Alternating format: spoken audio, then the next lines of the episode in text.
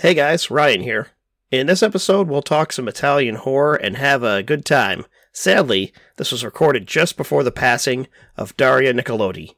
And while we mention her, it's worth pointing out that additionally, what a fantastic actress, writer, and contributor to the world of horror and Italian cinema she was.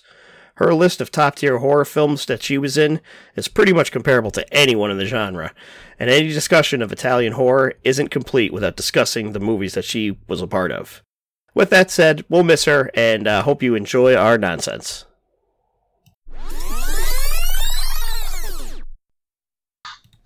Good news, Shane. Mike is actually recording from the toilet. Yep. That's epic. That is just epic. That's the best. Oh shit! I got. Oh my god! I'm all What have you done now? Just getting my shit together. Oh, let's see. I think I got everything put together here. All right, you guys all set? Yep. hmm All right, let's get rolling.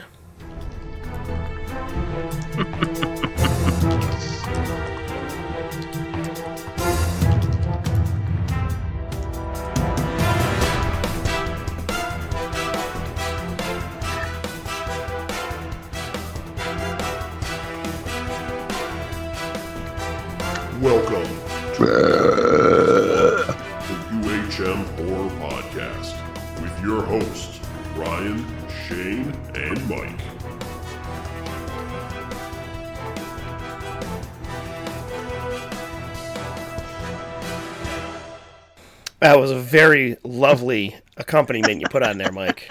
That was awesome. I haven't burped all day. That was my first burp of the day. How could that be possible? I don't know. I, was, I guess I was saving it up for that moment. Yeah, that was well worth it. I feel like I wake up and I've already burped three or four times.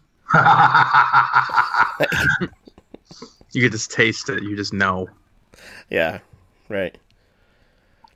Probably from all that seltzer. Oh my god. Gotta tell you, I got annihilated by myself in my apartment the other day. And uh, Friday or just randomly? Uh, whatever. I think it was. Wait, what day is today? I think it was Friday. Mm. it's Sunday today. Yeah. And uh, I was doing reviews on these metal albums, and I was so drunk that I just X'd out of it, and I just lost everything. and then the next, on. the next day, I felt terrible, heartburn, Oh, everything you're describing. It's like I felt that so much. Well, I blame. I'm not saying I wasn't drinking heavily last night, but I believe it's probably the midnight uh, cheese assault I put my body under. Ooh, tell me, what'd you do? Oh, we. I cut up a bunch of cheese because I knew we were going to be playing. Um, what's that fucking game? Uh, Jackbox with uh, Miles over the internet. Ah, and um, so I prepared ahead of time this big cheese platter Oh, for for just me and Elisa. Like there was definitely enough cheese for like three or four people, but we ate every fucking piece of it. and it was probably a bad choice. Although it did have one of my favorite moments yesterday when I'm cutting up the cheese and Elisa goes, "Oh, make sure you put the pepper jack on there." And I go, "We don't have any pepper jack." She goes, "Uh, yeah, we do. It's cut up, sitting in in the uh, the cheese drawer." And I go, "No, it's not. That's cheddar." She goes, "Well, in my heart, it's pepper jack." what? what? That's a great quote. In my heart, it's Pepper Jack. I don't know what she was talking about. that is comedy gold. Bless her. Oh, fuck. Anyway, welcome to All You Need Is Blood. Episode number 96. Oh my god, we're almost at 100. It's happening. What are we doing Yeah. for 100? What are we going to do for 100? I don't know. Let's just skip it and go to 101. Yeah, Yeah, could do. we got to do something special. Pretend we recorded it and then just like we lost it. Like that. Yeah, never, just never mention it. That'd be cool if we could get different people to come in, like Fright and Val and George and And then we don't do it. yeah, just let them do it. They could hand off the Skype. Remember when I remember when I said last time the strategic plan of getting other people to come in so we don't have to do it? Mm. I think we should throw that in motion. We should do that for episode 100. Val's was It's like, uh, talking Just about invite everybody in, invite everybody in, and we just sit there, listen, and don't partake. and even if they ask us questions, we just don't answer them. Yeah, Just completely ignore them. ignore them. Val has been talking about wanting to do a podcast, so I could just give her this. Like, here, There you go. I've got people who want to join in on the podcast. You know, when they say, "Oh, when you randomly record a podcast, let me know, and I will randomly turn up," and I'll be like, "All right then." It was a bit like Adam the other week when he was round. Hmm. He just happened to be round. He just happened to be here, and I said to him, "Oh, I'm recording a podcast in a bit." He went, "Oh, sweet," and that was it. There you go. Yeah, and then you got the unintelligible Midlands accent of Adam. Midlands? He lives in the. He comes from the Midlands, What does the Midlands comprise of, Shane? uh, Nottingham, Leicester, Birmingham, Yorkshire, that kind of place. Alabama, Birmingham, Birmingham. Birmingham, yeah. UK. Oh my god. anyway, welcome to the podcast where we discuss horror movies, talk shit to each other, various other nonsense, including but not limited to music, movies, games, comics, whatever else happens to come up. We are the official podcast of upcominghorrormovies.com, as far as I know. Our Gmail is all you need is bloodpod at gmail.com. The Facebook group, All You Need Is Blood. Instagram account, All You Need Is Blood Podcast. And if you're listening to us, it's on iTunes, Google Play, SoundCloud, Stitcher, Spotify. Just type in All You Need Is Blood, subscribe, rate, click, like, ring, do it all. You remembered Spotify this time. That was a good That's one. right. That was a good one, Ryan. It's written on there, man. I think I, I remember the last time I recorded, like for whatever reason, like my voice was gone, which is surprising because I was like screaming last night and like rolling on the ground, like crying, laughing. you know when you laugh so Oh, hard yeah. that it, it just hurts, and you're like, yeah. My friends like when I laugh hard like that because I get really high pitched. like I seriously sound like a woman when I laugh really hard, and it makes my buddy laugh even harder. And it's well, just like a Rich Evans type laugh. not that high. Oh, okay. pretty, pretty high. I start tearing up, and it's just it's terrible. I can't remember the last time I laughed like that. I haven't laughed Oh, like that in man. 2020. That's for sure. I got I I got to get you in on one of our uh, one of our Jackbox games. It's just the most. I I would never ever invite anyone that like isn't a horrible person on to play with us Oh, yeah. because it just it gets so vile like right off the bat. Like we started the first game and I'm like, all right, I'm just letting you guys know that I'm I'm starting pedal to the metal already.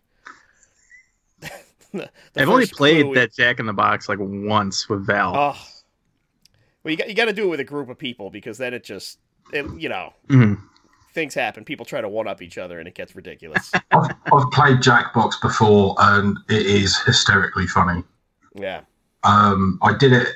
A friend of mine has a shop in Norwich called Regenerate, Regenerating Gaming, which specialises in like like old retro gaming consoles and old games and stuff like that, which he buys in and sells.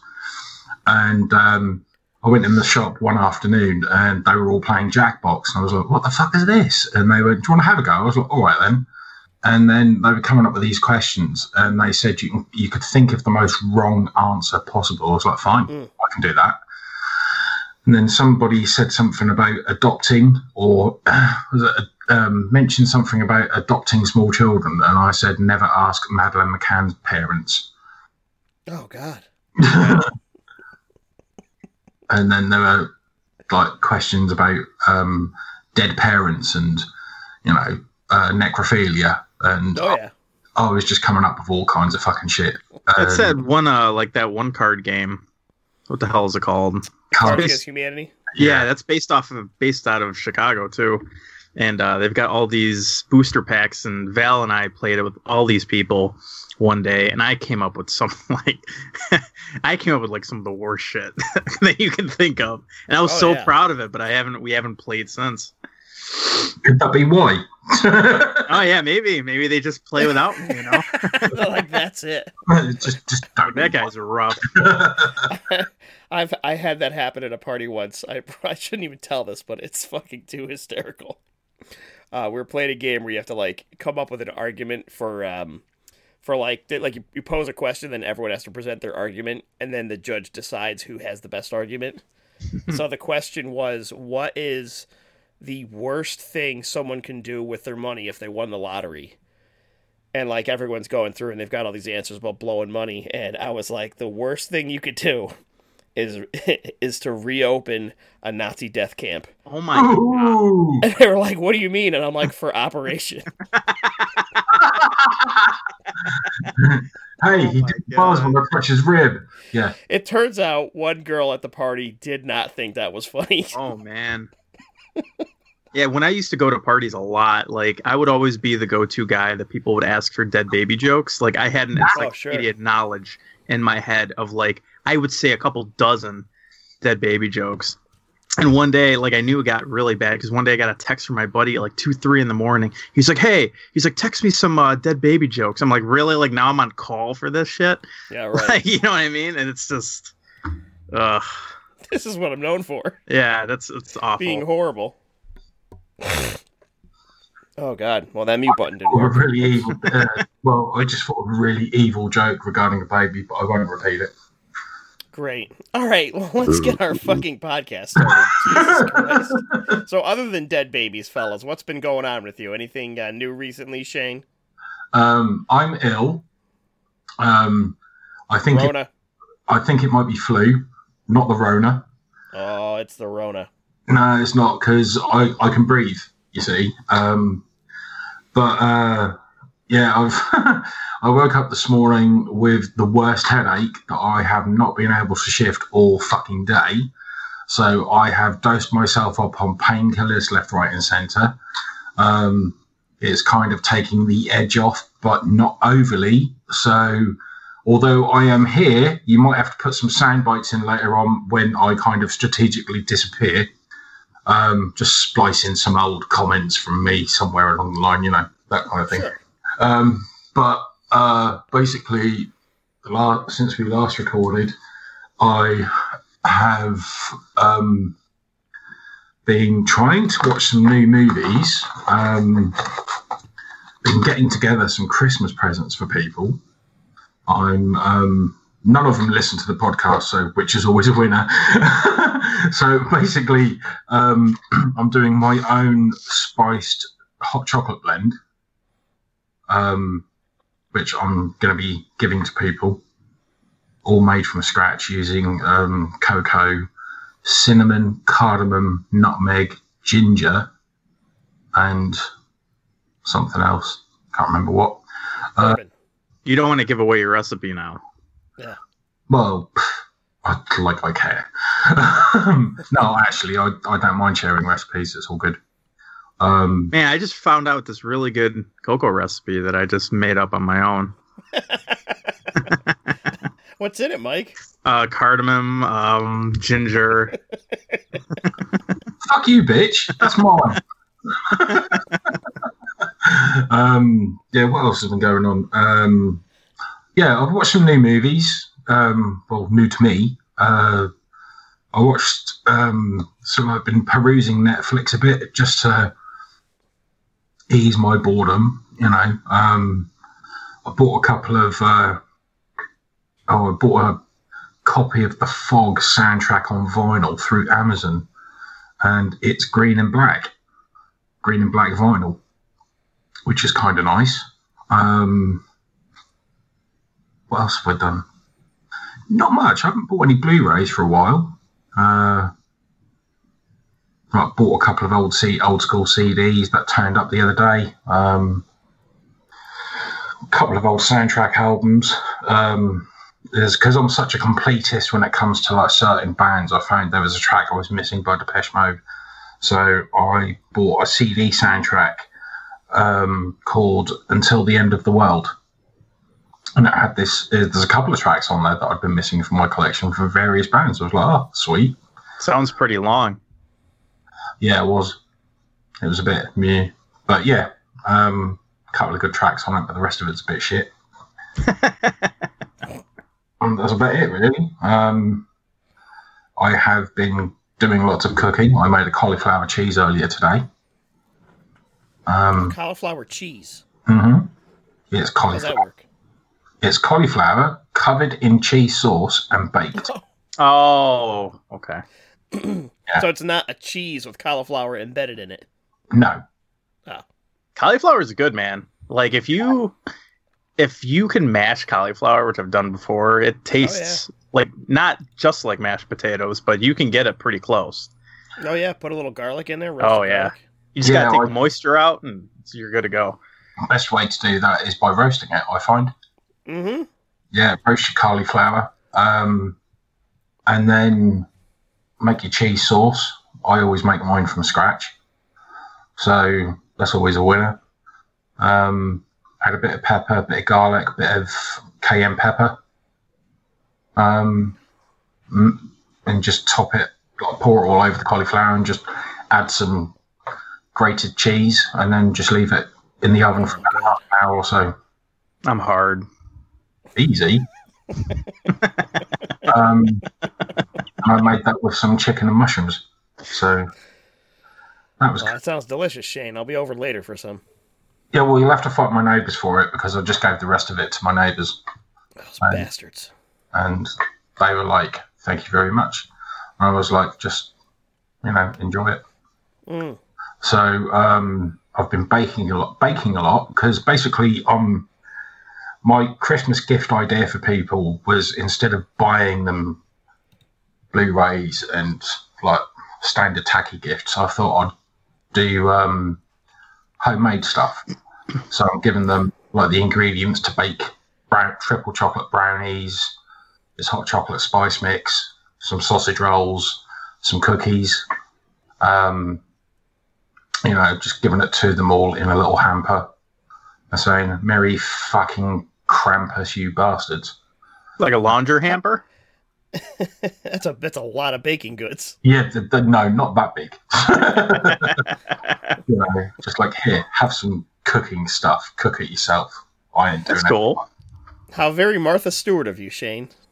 Yeah, whatever. Um, fucking Martha Stewart.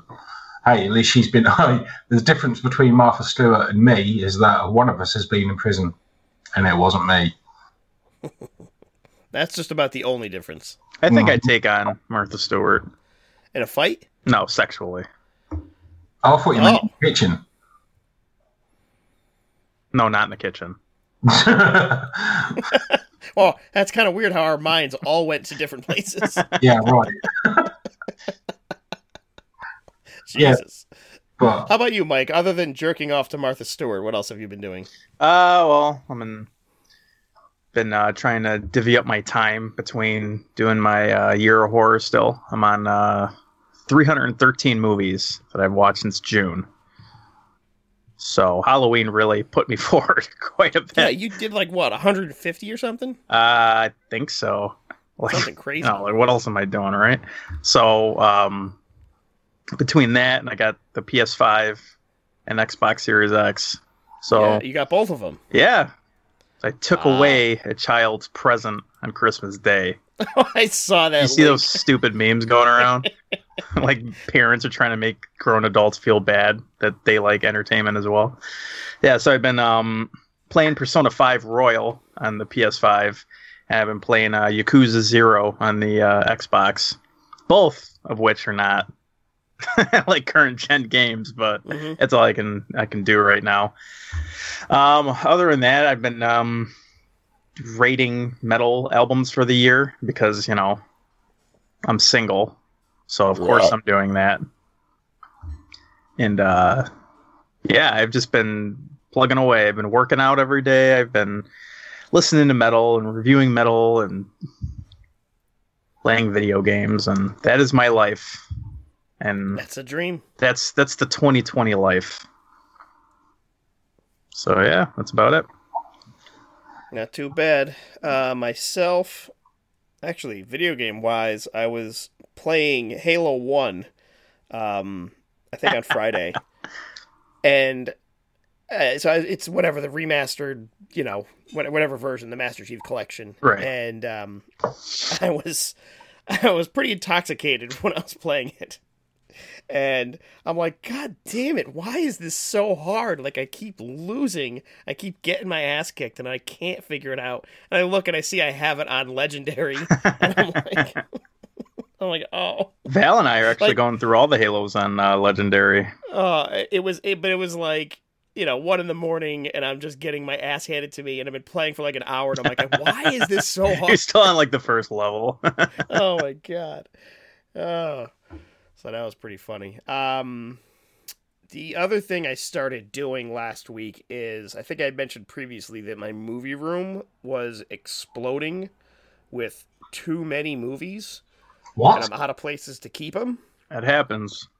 So I had to bite the bullet and I pulled a large portion of my VHS off the shelf and put them into storage. Oh wow. Oh my god. Uh, I wasn't happy about it, but now the movie room is absolutely gorgeous. There's so much room for more movies to be added. Man, just get an IKEA bookshelf and put those VHS back out there. Listen, there is no place for an IKEA bookshelf. My walls are completely filled with movies. Damn, dude. So, um, Do you know how I'll many you like own? How many like movies Yeah. you have? Yeah, well, I went through when I was doing a little bit of up while I was doing all this because you end up pulling all your shit off the shelf. I I like started just glancing through some of my collection software and I found there were some fucking movies that weren't in the software and like immediately had a panic attack of like, "Oh my god, what ones aren't in there? What am I not keeping track of? Like, do I have to start over and scan them all in again?" So uh, I, I did a couple refreshers and added a bunch of films that turned out to be missing. There's probably more that I don't have in there, but right now I'm at four thousand nine hundred and ninety-eight. Are you serious? That's insane. So yeah, it's uh, it's getting pretty crazy. And then there's shit that I thought I owned that I don't. I'm like, what? I could have sworn I owned this. Like, I, like um, just like dumb shit. I was like, oh, I definitely owned the Wonder Woman movie, yet it wasn't there. I'm like, oh my god. So I've so, been what are your last two movies? What are you gonna What do you get mean? to get to five thousand? You got to get something to celebrate. There's pro- literally, Mike. I bet there's some on their way. Let, us see. Oh, I know what one of them is. Um, I just ordered the um, Hereditary, not Hereditary, the other one. Um, Midsommar.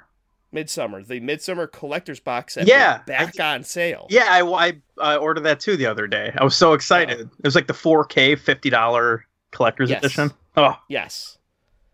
So that's that's definitely one of mine. I only paid seven ninety nine for my copy of Midsommar on Blu-ray. yeah, but this is uh, like a super collector's obscene, obs- like insane edition. It's like 4K and something my TV price. I don't know. There's like there's a book that comes with it too. Uh, Completely unnecessary. yeah, totally. So, uh, so, and I've been doing that, and then the PC I have in that room that I use for both watching movies and for uh, for you know looking at the collection and shit is was shitting the bed. Like the USB ports on the front were broken, and it was constantly crashing. I had a bunch of problems. So I cannibalized my old gaming PC with stuff from my old media PC, put it together, stuffed it into a new case, cleaned it all up, and now I've got like a much nicer working media center PC. So I'm pretty happy with that result. But I still got clean up to do. It's like I just decided to do one thing. I'm like, oh, I'll put my VHS away. And then all of a sudden I'm like tearing down shelves and pulling video cards out of computers and like, what the fuck am I doing now? How did it get this far? Turned into a project. Yeah, it's always a project. And I, I tried explaining that to Elisa. I'm like, I can't just do like this one thing. like if I, I have to change everything. it's a fucking nightmare. What's really funny is that I got offered a 50 inch 3D high def TV today for nothing.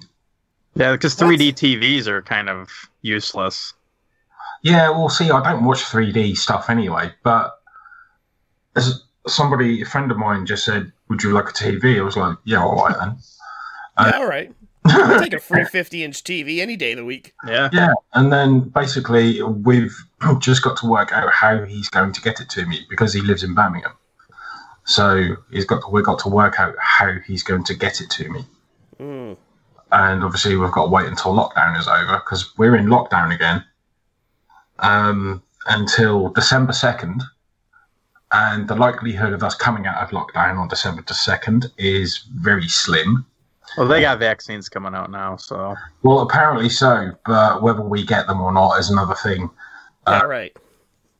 but it's uh, our our um, gracious leader of the country, Boris Jockstrap, as I like to call him, um, who's a fucking dick, uh, is basically just trying to say that um, yes, we can all come out of lockdown, but you can go to work, but don't go to work if you can work at home, and um, you can go out to supermarkets, but don't go to supermarkets unless it's really necessary.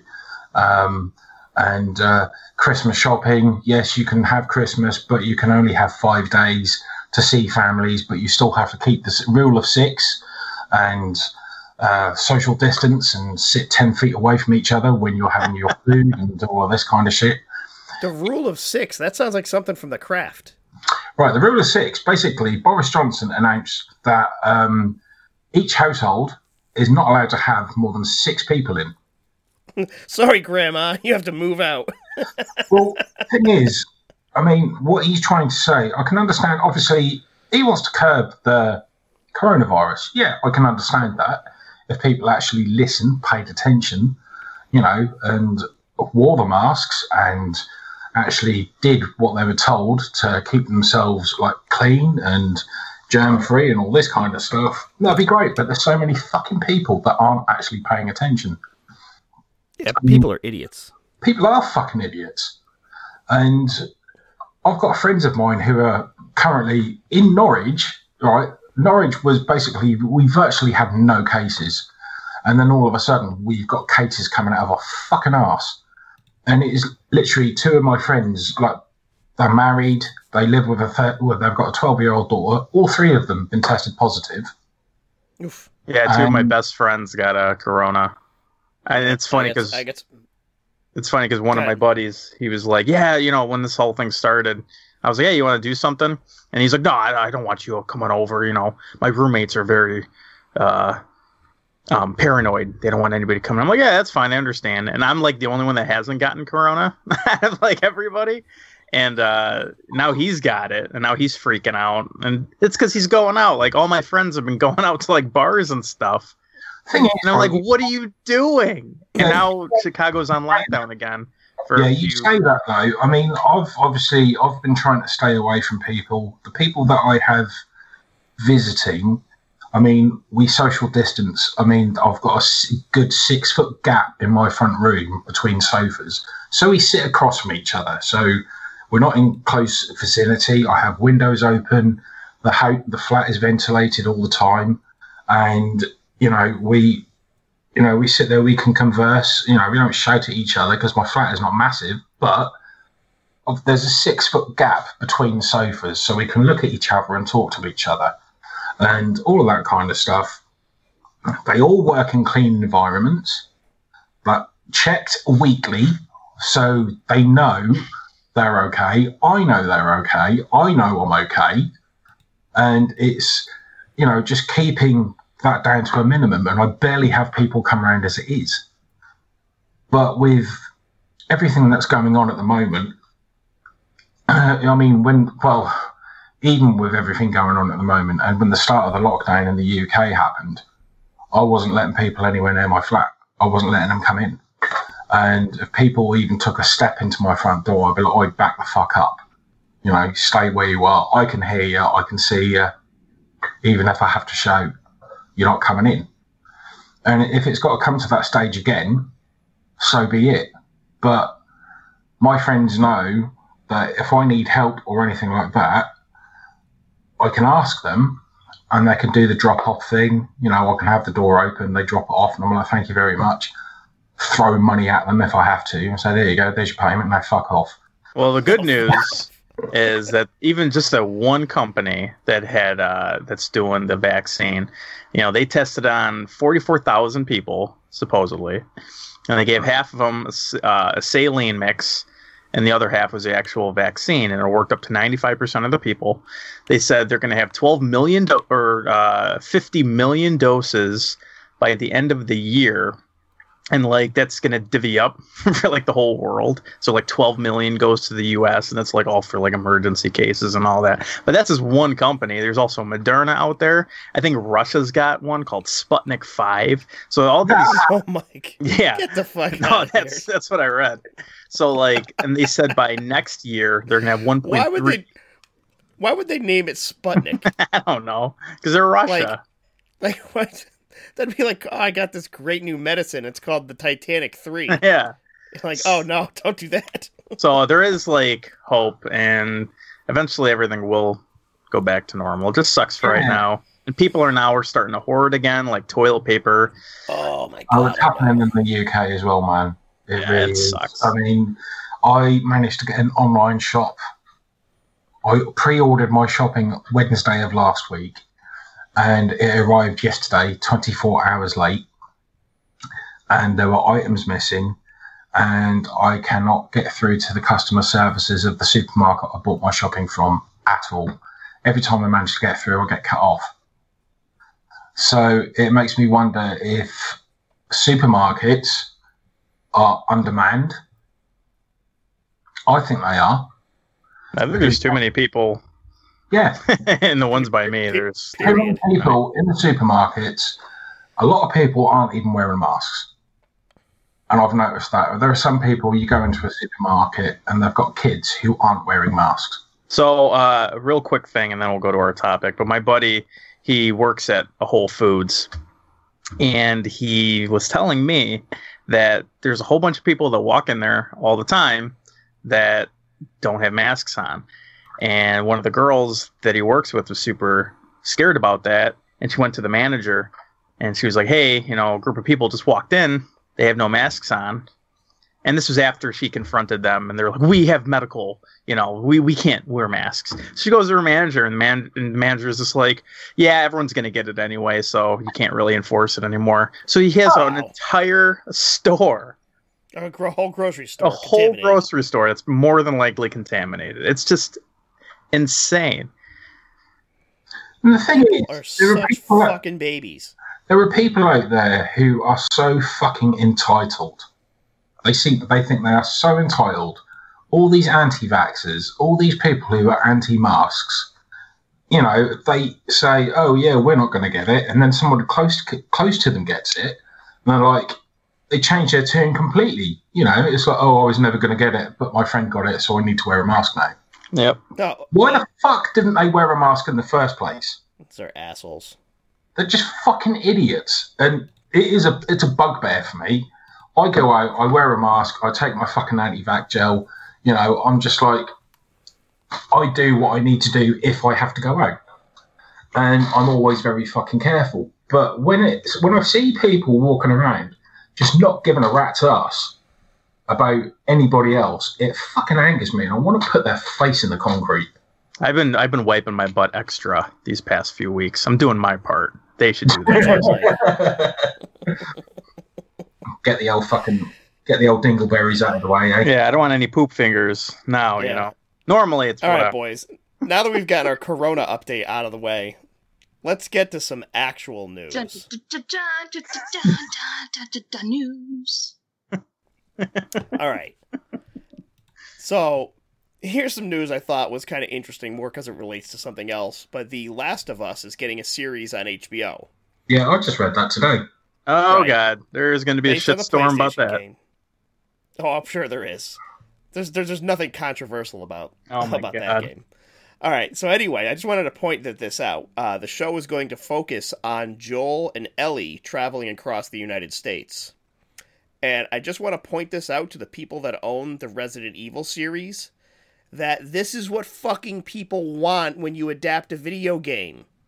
Take the characters that are in the game and make them your main characters. Don't make a fucking series about Wesker's children or a superpowered Milla Jovovich. Like, what the fuck? One of my pet peeves. right, let's face it, they're going to do Resident Evil as well. They're rebooting Resident Evil. And they're, Well, that's my point. Yeah, that's what is he's that saying. they're concentrating on the games. and the characters of the games, which is what they yeah they should have done it in the first place. And Um, it's not introduce like insane. small characters, you know, small tiny characters from the games into the films. Oh, look at Claire Redfield. Oh, look, she's disappeared. You know, and then Milla Jovovich, you know, oh yeah, check me out. I've got superpowers. Look, fuck off. You look pretty. You can't act for shit. Fuck off. You know, let's Oh no, I just spelled seltzer. what was it?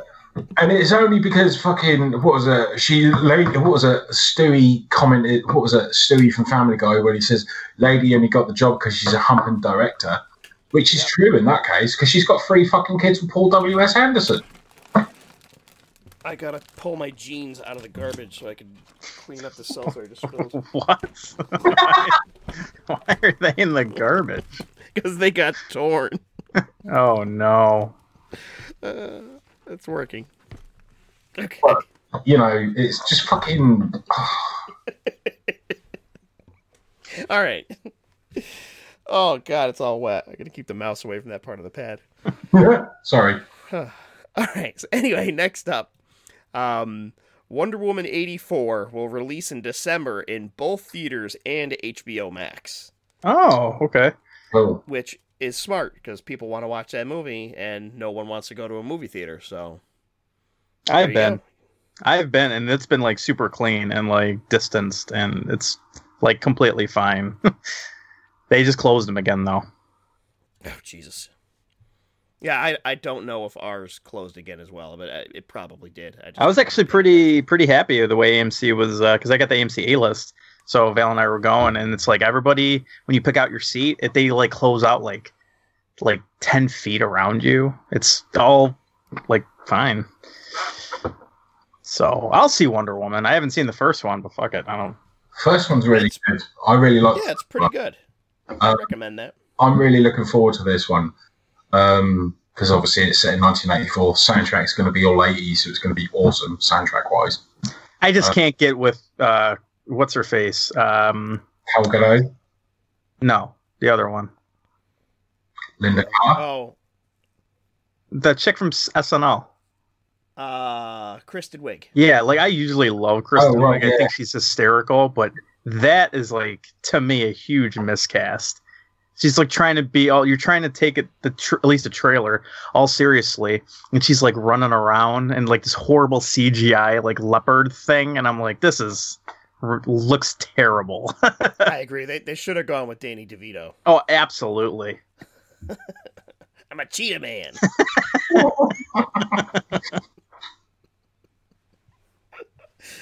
uh, and other superhero news. Uh, the new a new Constantine film is coming as a follow up with Keanu Reeves, uh, and was confirmed him and Peter Stormare are going to return and reprise their roles. I'm And down for I'm that. fucking pumped. Oh, very excited for that. I got to get Tilda Swinton back. I, that she was sort of like a a, a no name actress when she was in that. I think. I mean, now she's huge. Well, not really. I mean, she was in. Uh, Yeah, I mean, she. I watched a movie with her back in the early nine. Uh, this is from the early '90s.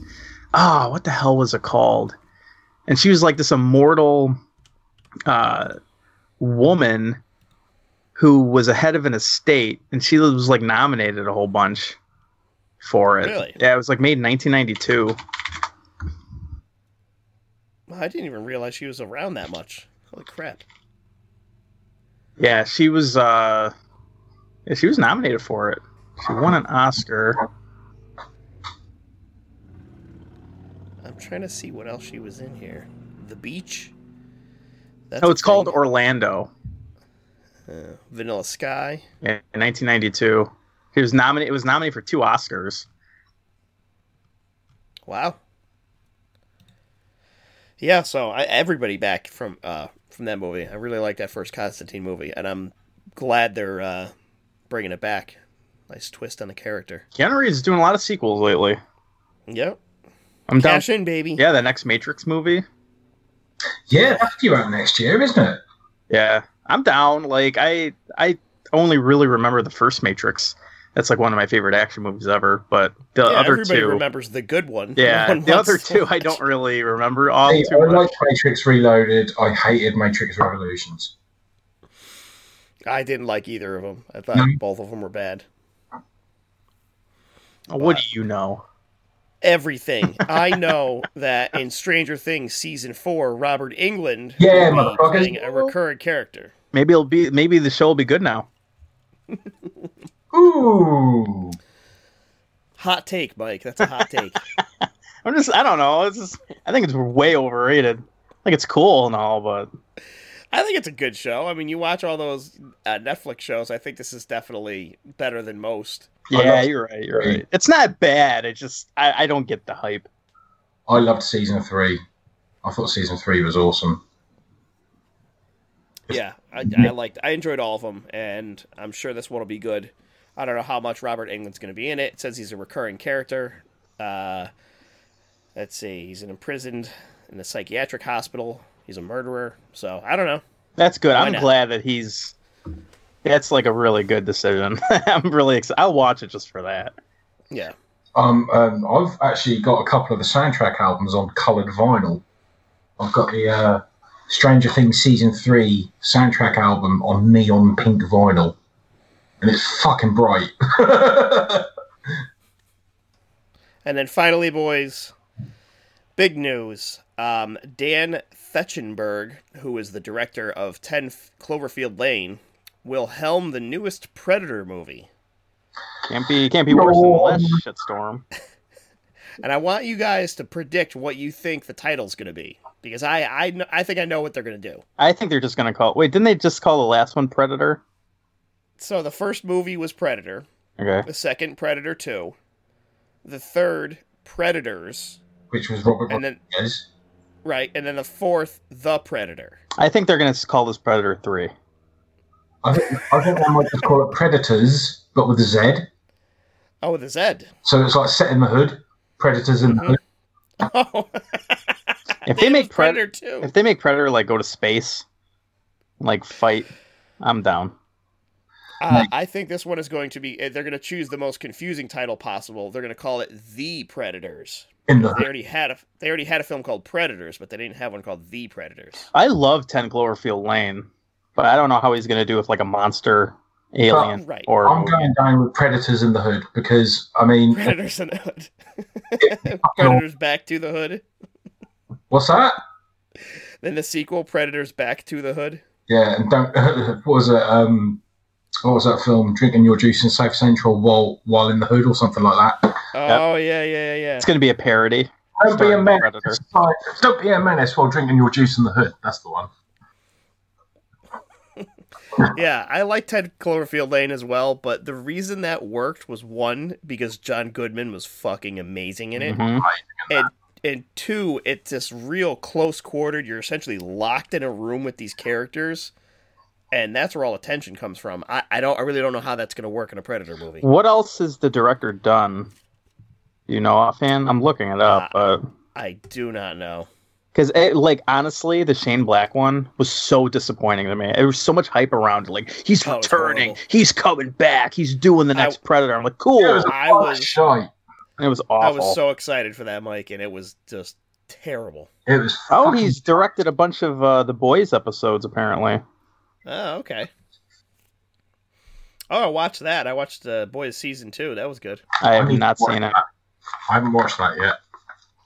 Yeah, Oh, good. he's only directed one episode. Never mind. I did like season one though. Season one was funny. So that's all I got for news, fellas. We can move on to our main topic. Sweet.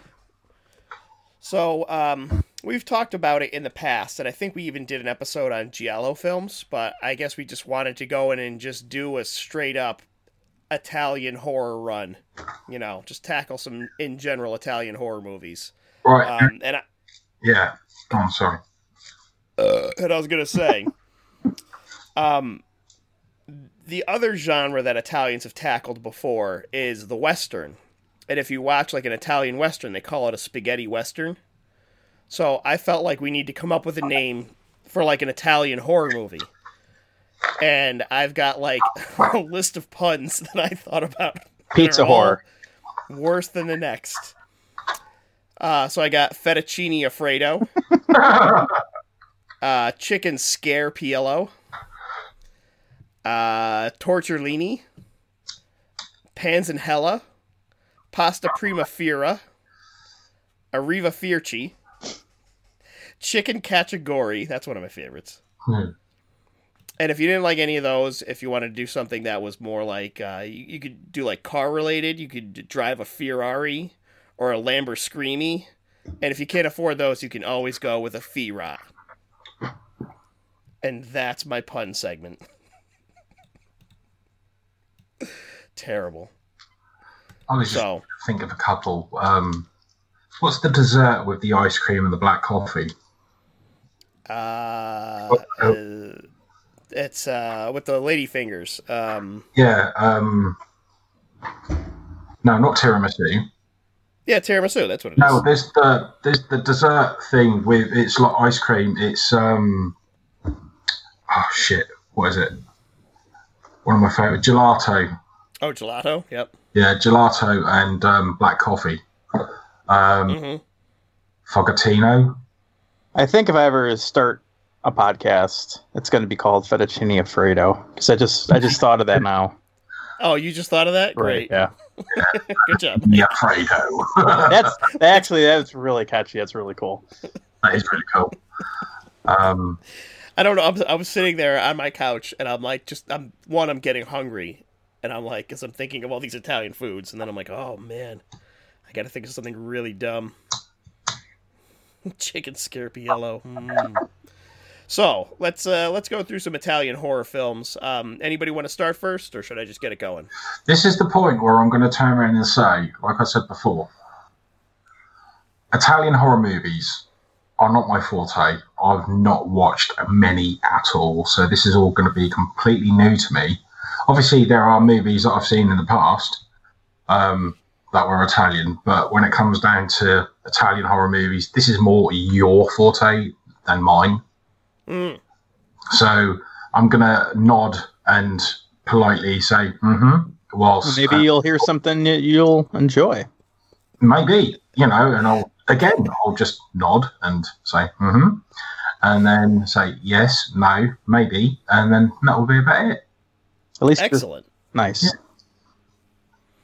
Well, I'm glad you're going into it with a positive attitude, Shane. yes in a typical british mm-hmm manner you know All right. Well, let me start with one that isn't very good, and you're not going to want to watch it. okay well i'm off then so i'll see you guys I'm all I'm all ears now. Okay. Uh, this one is The House of Lost Souls, uh, also known as Ghost House 3, directed by Umberto Lenzi. And uh, this is this is get ready for some confusion because this is what Italian movies are, go- are are like going into. So this is titled uh, as a sequel to Ghost House. Ghost House was also directed by Lenzi. However, it's not a sequel to Ghost House. It's actually part of a television series called uh, La, La, La Casa Maldete, uh, Doomed Houses, which also includes the, the TV movies uh, The Sweet House of Horrors and The House of Clocks, both by Fulci, and The House of Witchcraft by Lenzi. So the original Ghost House, and this is where it gets real confusing, was titled La Casa 3. In Italy, La Casa 1 and 2 are the first two Evil Dead films. So they released this other unrelated movie, called it La Casa 3. And then this film is known as Ghost House 3, but it's not a La Casa film. It's not La Casa 5. That's something else. That's a movie called Beyond Darkness. To further the confusion, the version that I have is a German import from the Cult X Rated series, and it features a cover that was stolen from the Witchboard films, but with the title Ghost House 3. So My when you God. look at this when you look at this thing, you're like, what the fuck is this? I don't know what movie it is. And this is the shit you run into with some of these Italian movies. Um, so anyway, the movie itself, uh, The House of Lost Souls, I'm just going to call it that because it's easiest. Um, uh, a group of archaeologists or paleontologists or I don't know, some, something, somebody who digs are coming back from a successful dig and traveling through Italy. Uh, they get blocked by a bunch of closed roads in a dark and stormy night, and they're forced to stay in this creepy, worn out hotel who's run by like a mute weirdo. Uh, one girl is part psychic because why not? and which is really funny because they specifically say you're half psychic. Like she's not full psychic, I guess. Maybe just her mom was psychic. I don't know. And um, she keeps sensing all these terrifying visions of murder and death, people hanging from the from the rafters and ghosts and stuff. Uh, and meanwhile, the other members of the group see a, a bunch of other weird stuff: bodies, spiders, uh, other random scenes of classic Italian horror. Um, the effects aren't too great in the movie because this was originally a made-for-TV film. Um, most of the deaths are cut away. You know, they'll somebody will come at them with a knife or whatever, and they'll scream, and it cuts away. Um, uh, but overall, it's not really that bad of a watch. It's kind of interesting. The characters are really dumb and goofy, but like you end up wanting to see how each one of them is going to die because it's an Italian horror flick, and having schlocky deaths is all you know. That's what it's all about, basically.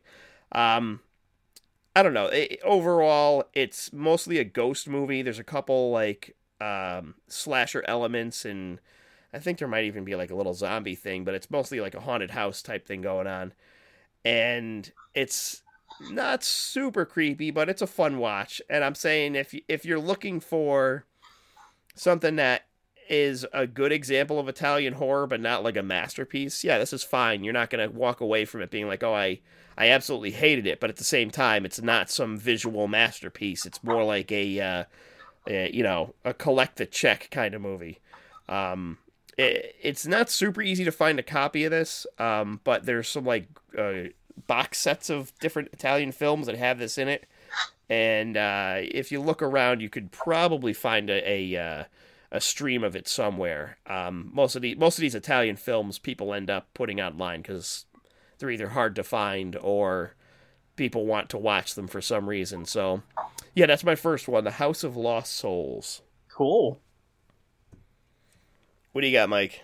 Um, so my first one ugh, was a movie I have seen before, um, and I really like it. It's called The Church from 1989. Ooh. So uh, this movie, as Ryan was saying about confusing uh, sequel titles, a lot of people consider this Demons Three, but it's not. The director Michelle Soavi, which I'm saying horribly. I'm so terribly white. Um, Let's go with it. he also directed Cemetery Man. He's directed Stage Fright, and he's the dude in the first Demons with that half silver face. So he directed this as well, and he's always insistent that this is not Demons 3. He considers the first two Demons like just fun, over the top horror movies, while he wanted this to be more sophisticated. So, this came out in 1989. It was written by Dario Argento and Franco Ferrini. It's based off the story of theirs. Um, Lamberto Bava is uncredited director. It's the beginning, or uncredited writer. The beginning, the first like prologue, is written by Fabrizio Bava. So there's like a whole bunch of writers on this thing. Um, I watched this on Prime Video, so I don't know how good of uh, the DVD would be or where you could find it. But it's starring Hugh Quarshie, Thomas Arana, Asia Argento, Fyodor Chaliapin, and Barbara Cupisti, which I probably all said incorrectly.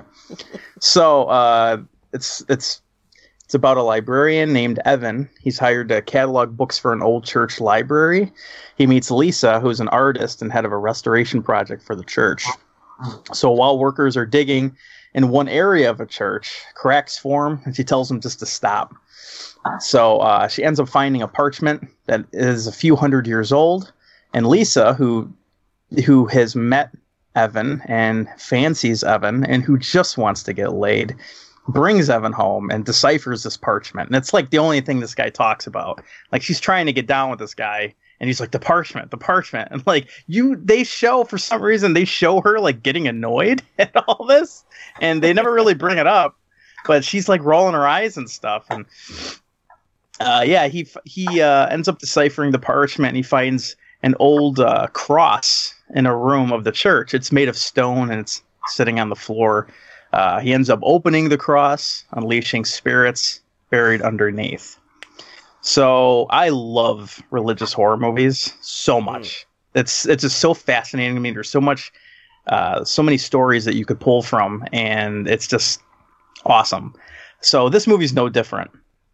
There are uh, there are a couple scenes that are just really well done. The gore in here is really good, um, and especially so good that's it almost came out in like 1990. I know this came out in 89.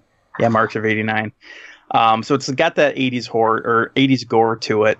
Uh, one of the the scenes that I loved a lot is some dude. He takes a jackhammer and he's possessed, and he like jackhammers his own stomach, and just you see his guts just fly out all over the the stone floor of the cross room. Um, also, the entire beginning portion is really cool. The entire prologue is uh, it's just a bunch of knights looking for witches in a small village, and they end up slaughtering the in, all the people, and they bury him in this mass gra- mass grave. And the the dude who's like leading the knights, he's like he's like, we got to bury this, and we're gonna build a church on top of it. And they marked it by a large stone cross, and then the church obviously was built on top of it, which is a problem because the guy opened up the cross, so shenan- shenanigans are afoot. So what I what I this movie is really good acting and it's got a super solid religious uh, horror story to it.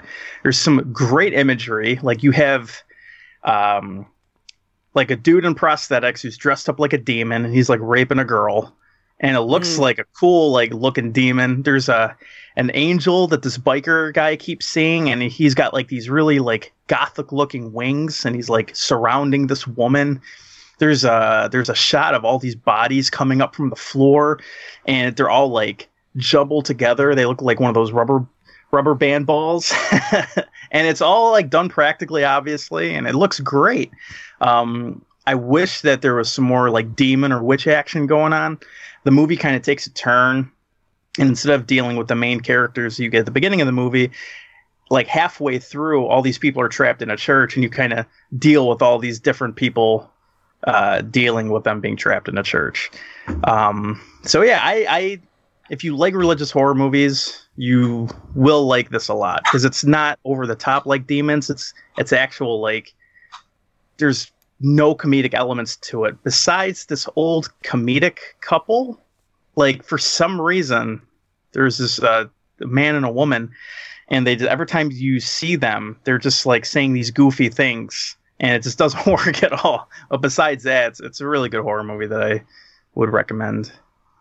So yeah, Yeah, I, I love the church. Um, and uh, Michele Soavi is one of my favorite directors, especially because of Cemetery Man and um, and Stage Fright. Both of those are fucking awesome.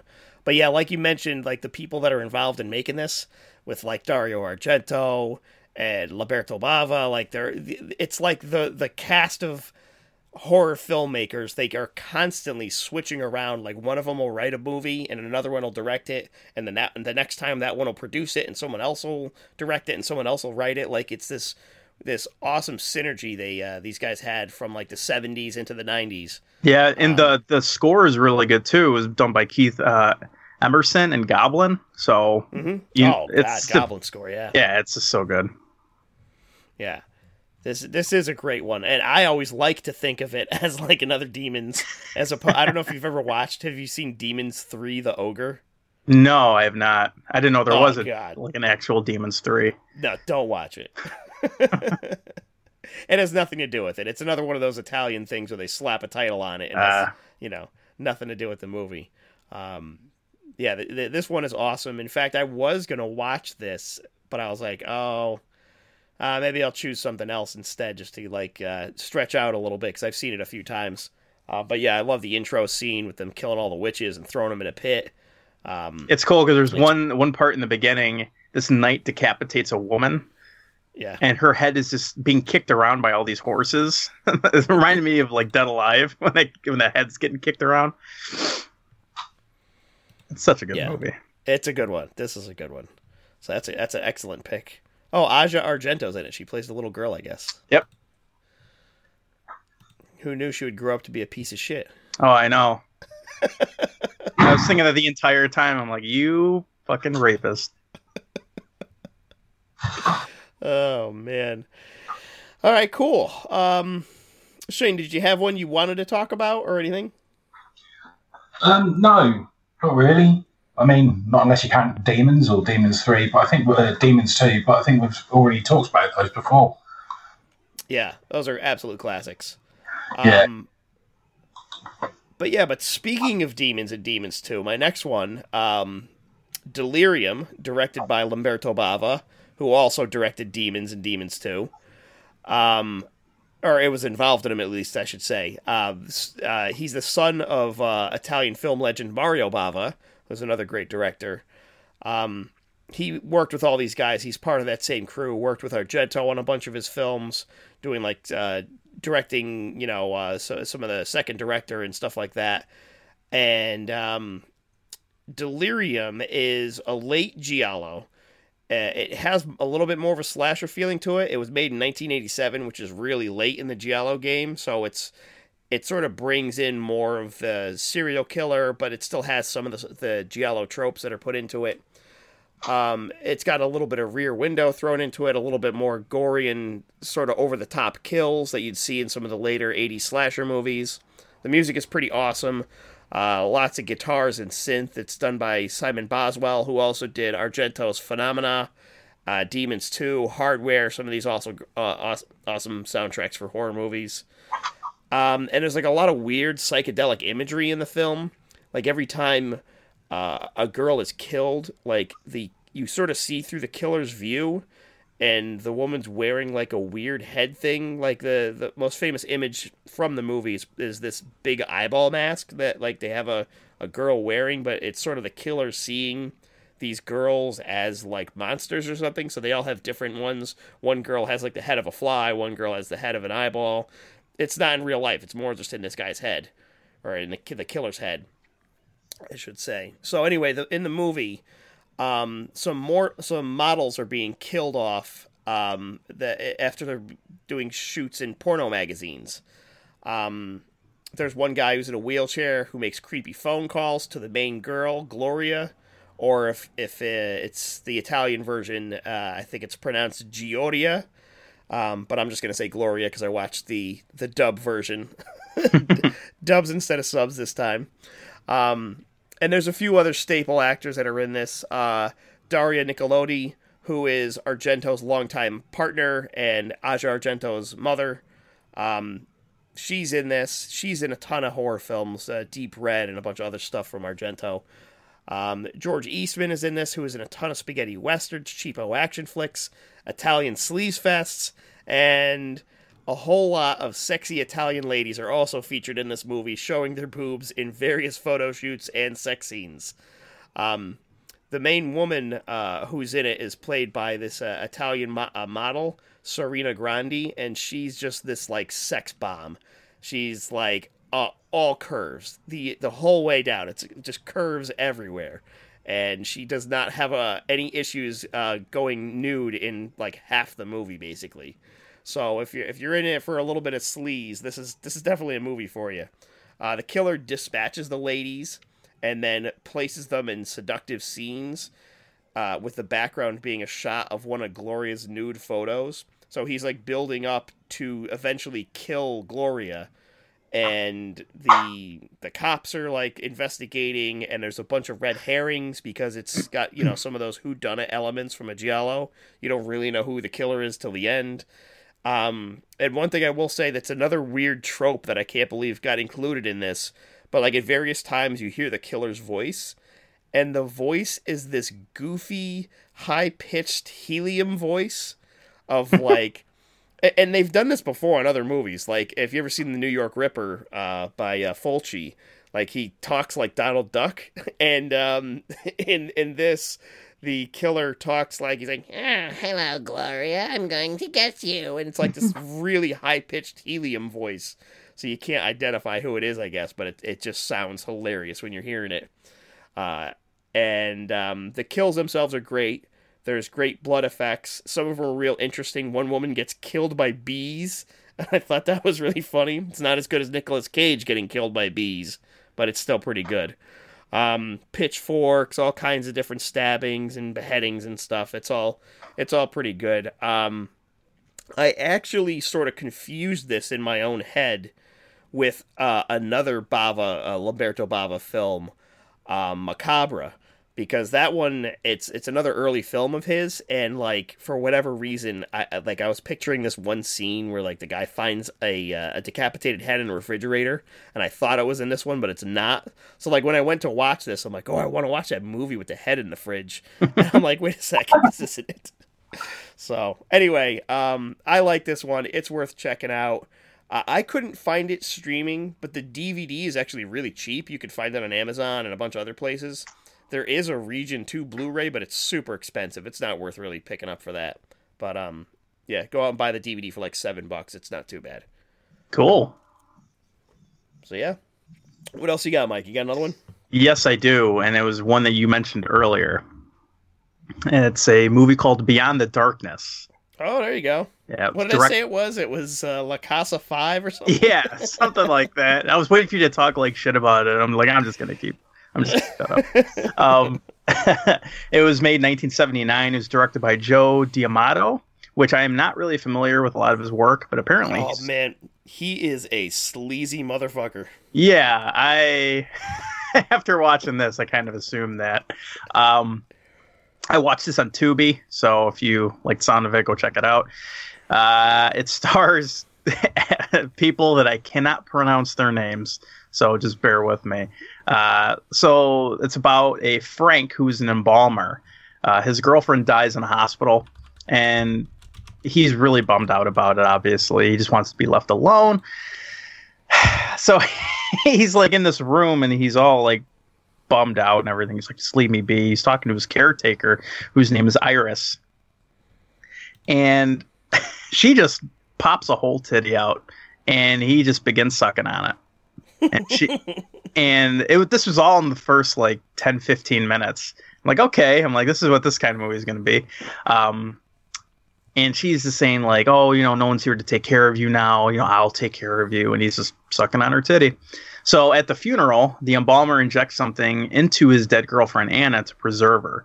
Uh, he then goes to the cemetery later that day and he digs up his dead girlfriend, whose name is Anna. Um, on the way home, for some reason, he picks up a hitchhiker.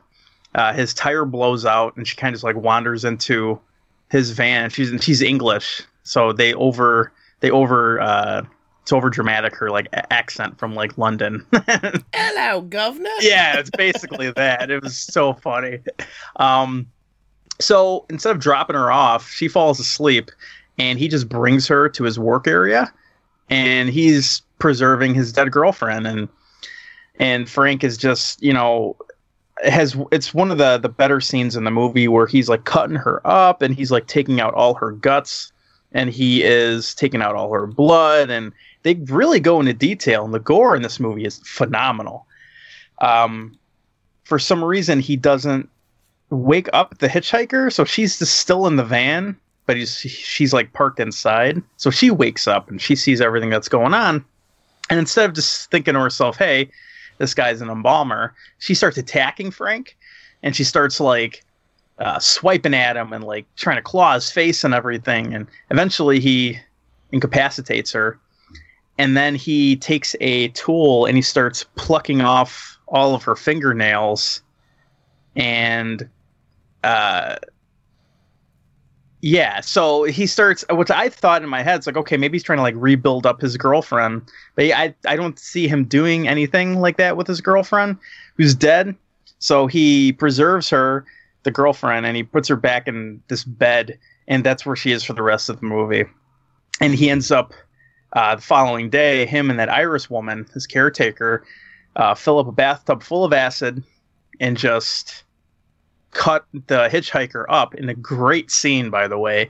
So you have the scene where Iris has like this hacksaw or like a like a hatchet, and right before she hits the body, like cuts to Iris's face, and like they keep going back and forth to the body, to her face, body to her face. It's obviously it's not cut up a real body, but it really looks like it.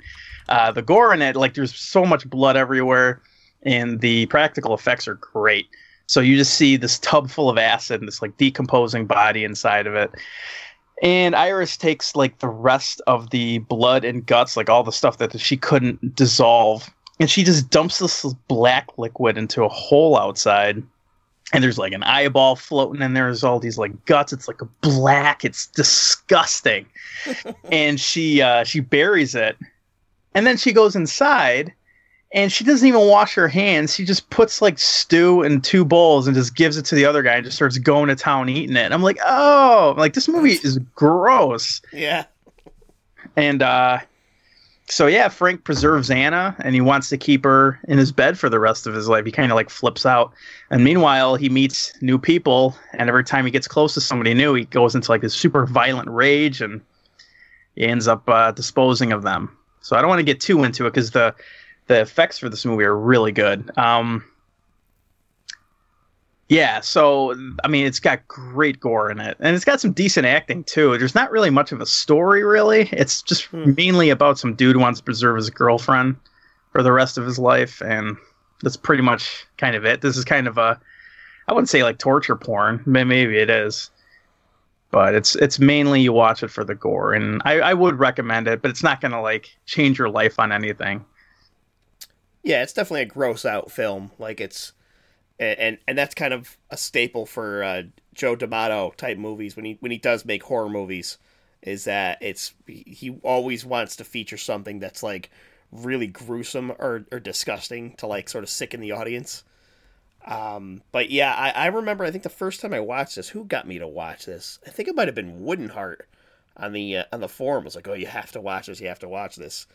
Um, it's it's it's a creepy movie, that's for sure. Mhm. Uh, it's been a long time since I've seen it, but I remember uh, I remember being creeped out by it. Um, and I think there was something like either when they were taking the body apart, they were not that it was a cadaver, but they used like a pig or something. Yeah, so that the- it was like the initial scene where he's like cutting up his excavated girlfriend, they use a lot of like pig skin, and it's I was kind of shocked because I didn't know about it until after. I was like, how did they do that? And they like layer out on a table, and he's like cutting it. There's like no blood coming out at first. I'm like, that's really cool looking. oh, they just hacked up meat. that's, Yeah. how they, that's how they did it back in the day. Yeah, that's it's an interesting movie. That's probably actually one of D'Amato's best movies. Um, because, like I said, he does a lot of sleaze and he does a lot of like just shitty. Like if you look up Joe D'Amato on IMDb, he, he's got to have like six thousand movies under his name. Like he just does anything. A director for hire. So Oh wow, it's, ni- it's nice to see him do uh, you know something he's got a little bit of uh, a little bit of care into. Um, if anything, I th- I think gore heads, people that like gore movies, you need to check this one out. It's definitely a, a, mu- a must watch just for the gore. So I got one more, Mike. go ahead. And speaking of Joe D'Amato, um, this is Killing Birds, aka Zombie 5. And in my tradition of confusing fucking film se- series, uh, this one definitely falls into that. So for people who don't know, in Italy, um, Dawn of the Dead was released as Zombie. And then Lucio Fulci made a movie uh, titled in Italy Zombie 2, which was sort of a semi sequel to Zombie, aka Dawn of the Dead, but it really wasn't. In the US, it was released just as Zombie 1, Zombie. In the UK, it was released as Zombie Flesh Eaters. Oh, I remember. Um, yep. So then, after that, Fulci made another film titled Zombie 3, because the last one was Zombie 2. And in the US, they didn't change the name, they just left it Zombie 3.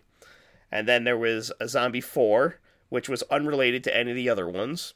And now this one, Zombie 5, also unrelated to anything else.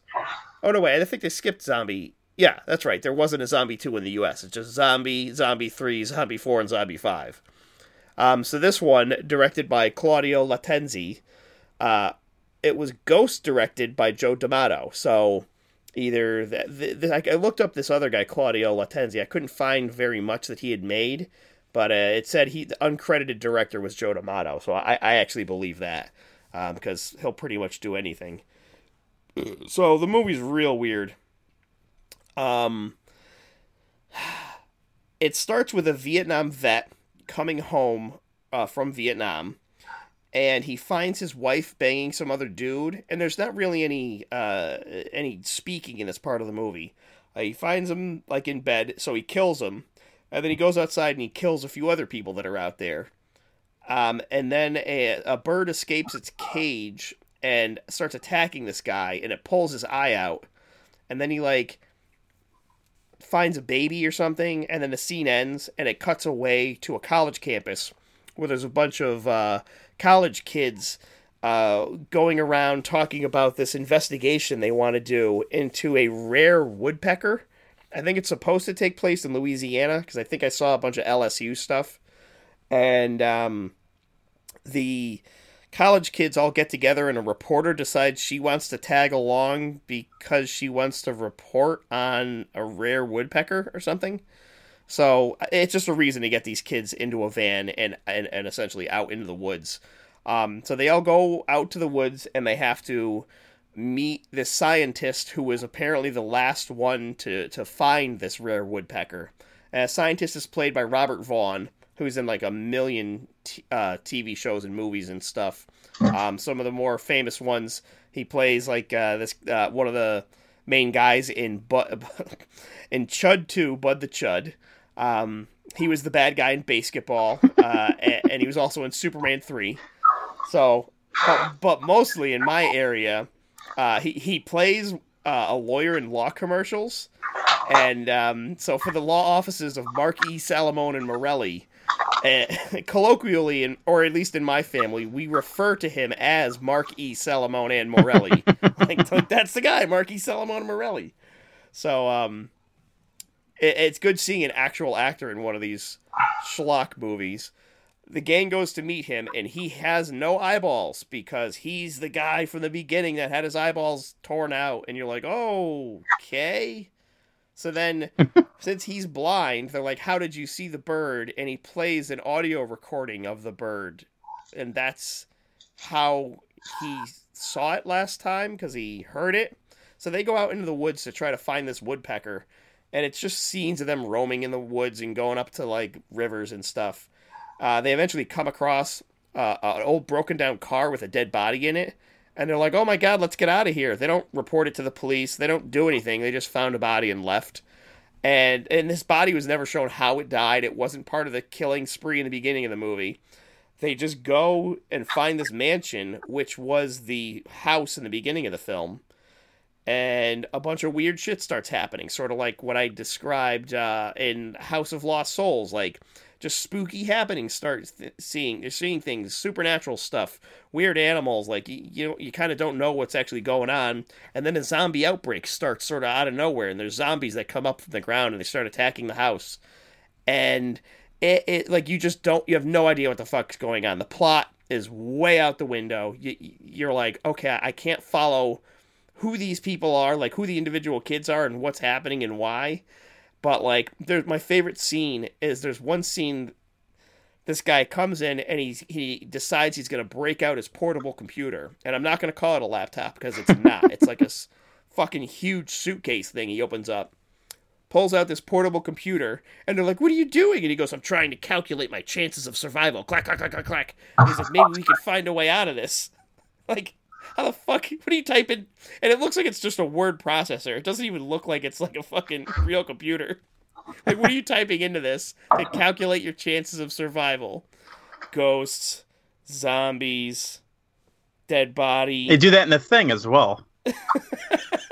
yeah, right. There's like no computer program. It's, I don't know. I'm not gonna. Well, well, at least in the thing, those are scientists on a research mission. Right.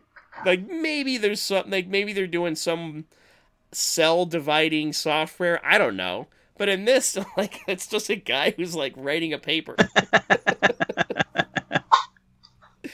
so I don't know. Um, the gore effects are not good. Uh, there's really not much to see. You could you could totally tell this is a movie where they had a bunch of ideas for individual scenes and didn't really know how they wanted to connect them together, but they just filmed the scenes and, and sort of smashed them all in until you get a runtime.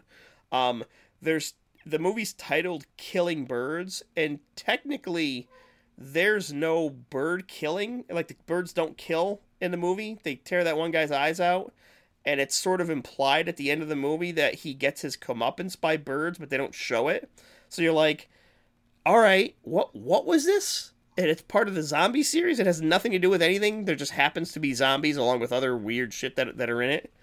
So um, this one's kind of a stinker, but amazingly, Vinegar Syndrome just released this on Blu-ray, and it is gorgeous. It's absolutely a beautiful transfer of like a god awful movie. so I don't know that I'd recommend like purchasing it because you know Vinegar Syndrome titles aren't cheap, but if you come across, I, I think they do have some type of streaming access for the film. Maybe uh, maybe try to catch it on streaming because it's like amazing to watch something that like looks so good but just be like just completely terrible. The acting's horrible in it, and the music's not even good. Which in every other like Italian movie, the music's usually great. Hmm. So I don't know. This one it's a stinker, but uh, if you're looking for a schlocky bad movie, this is this is one to check out. I've, that's I've, I, I wanted to watch all the zombie movies in a row, I, even though I know that they don't really connect. But I, this was on my list for a while. I can't wait till you get to it. Well, you don't need to watch them in order, Mike, if that's what you're worried about. Okay. Great. so, what do you think, Shane? Has anything tickled your fancy? No. I think you'd like Delirium. There's enough nudity in it that I feel like that could get you through the whole movie. well, Delirium sounds interesting, just for the nudity alone. You got any more, Mike? You want to talk about? No, I I actually just watched the two of them. Yeah, yeah, yeah. That's I, I, I got these ones done. So um, I did reach out to on the uh, Facebook group. We got a couple people commented some of their favorite Italian movies. Uh, Daniel Peterson said uh, Fulci the Beyond, uh, House by the Cemetery, Bob is King. He wrote in uh, in parentheses on that, and he loves Demons and Demons Two. Um, and The Beyond is great, man. That's one of my favorites. I, that's my favorite Fulci film. Uh, Oh, it's so- amazing. Beyond Yeah. House by the Cemetery, man, they're just Yeah, those are some great ones. Uh, Connor Blackman says, "Don't torture a duckling" is his favorite Fulci, oh wow. and I'm shocked because that is that it's sort of a lesser known Fulci film. It's not shitty. It's not super gory. It's a good giallo movie, and I'm like, oh wow, I'm, I'm amazed Connor like, picked something that wasn't just schlock. But yeah, so um, and then uh, Charisse McCowan said, uh, "Ghost House is bananas." Uh, and Madhouse is worth a look. Um, Madhouse, I don't know if I'm too familiar with. Maybe I that's- know I've seen Madhouse. Eh, I'm gonna have to Google it. Let's see, 1981. Madhouse. 81 or 74. I think the 74 one has Vincent Price in it. So I'm assuming it's the 81. Yeah, that's probably not it. Madhouse. Woman is pursued by her murderous, psychopathic twin sister in the days leading up to her birthday. All right. Another news, I just want to point this out, but I've just had a message um, from one of my neighbours that uh, three cop cars full of police uh, coppers have all turned up and arrested one of my neighbours. nice. Yeah, Well, Shane, if you're pulled off mic uh, by the police, we'd like to get that recorded. Oh yeah, fine. I'll leave it running. Yeah. Man, there's a picture of Madhouse on IMDb of this woman whose face is just fucked up. It looks pretty cool. Let me see. Is that John Saxon? Who is I that? thought it looked like him too, but it doesn't say John Saxon.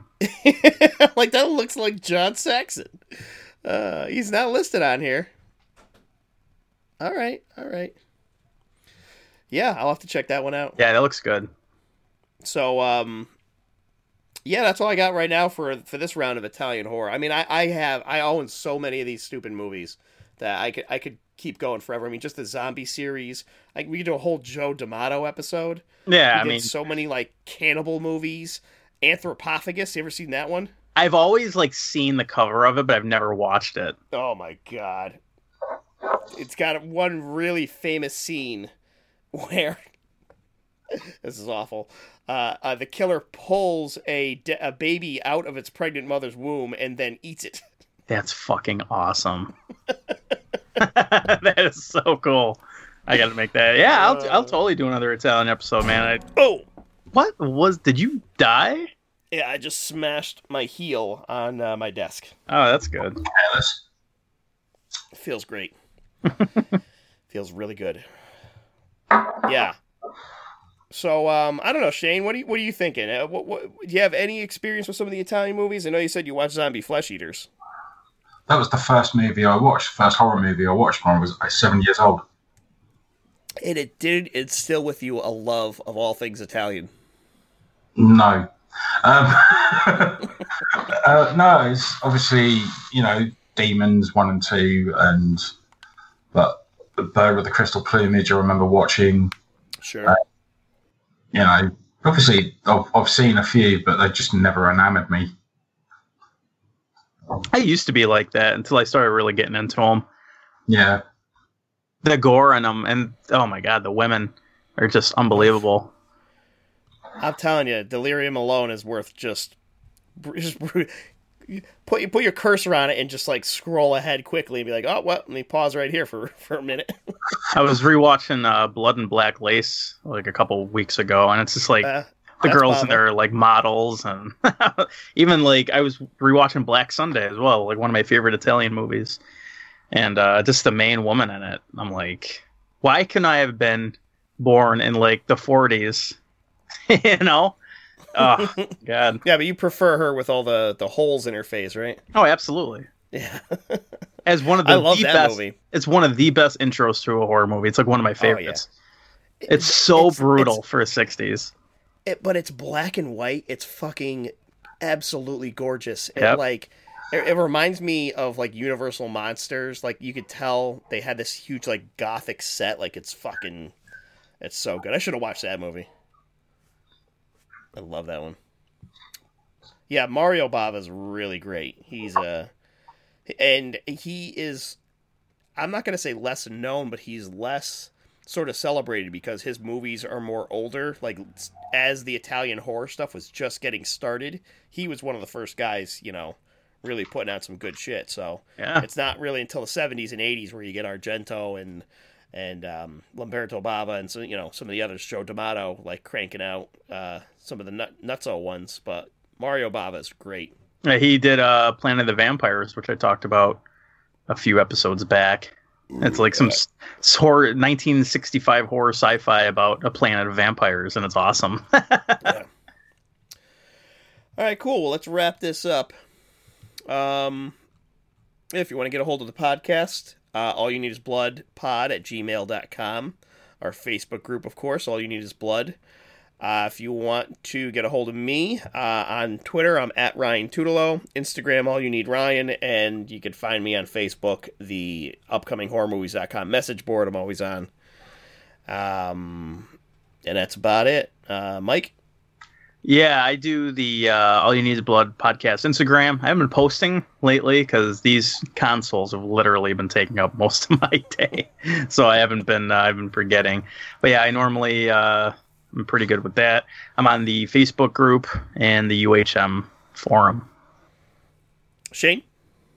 You can find me on Instagram uh, at RoboGinger74 and Twitter, Dead Cell Society. That'll be about it. Awesome. All right. Well, fellas, thanks for uh, coming on once again. And thanks for everybody for listening. And I'll just say bye for now. Bye. Bye. Awesome. Oh, shit. I should have talked about Penitentiary. I had it listed here. I didn't. you ever seen that movie? No. Oh my god. It's it's crazy. It's a super late black exploitation movie about a uh, a guy that gets imprisoned wrongly and the prison he goes to is like it's all about boxing. Like they have boxing teams and like they let the inmates box and there's like a big tournament and if you win the tournament they like let you free. I'm like, "What?" That's that's great. They made a sequel. It looks like. There's yeah, there's 2 and 3. Oh my god. Both one and both one and two are from Vinegar Syndrome. Another great fucking release. And what's crazy is I remember watching this when I was a kid because like I love the Rocky movies, and I was like, oh, it's another boxing movie. Like you know, I don't know. And uh, I just watched it. It's so so not for kids. Dude, that uh the cover sells me. Some boxer, he's like in prison and he's got boxing gloves on, he's punching the bars off. oh, so good. It's so great. Yeah, it's worth checking out. It's it's it, but what's weird in it is there's like little things that you pick up that you could see influenced other movies and stuff. Like there's a character who is essentially um just uh what's his face from uh, Shawshank Redemption, Morgan Freeman. hmm They're like this this guy is basically just the Morgan Freeman character just in this movie 30 years earlier. oh man, it's good. All right, I'm going to get going cuz I'm starving and I haven't eaten anything since breakfast. Yeah, I gotta pee. I'm going to take painkillers. take some painkillers and lay down, Shane. That's my plan. Don't fuck your stomach up with all that. Nah, I'm drinking plenty of water to go with it. And I'm drinking a lot of booze with it. I'm good.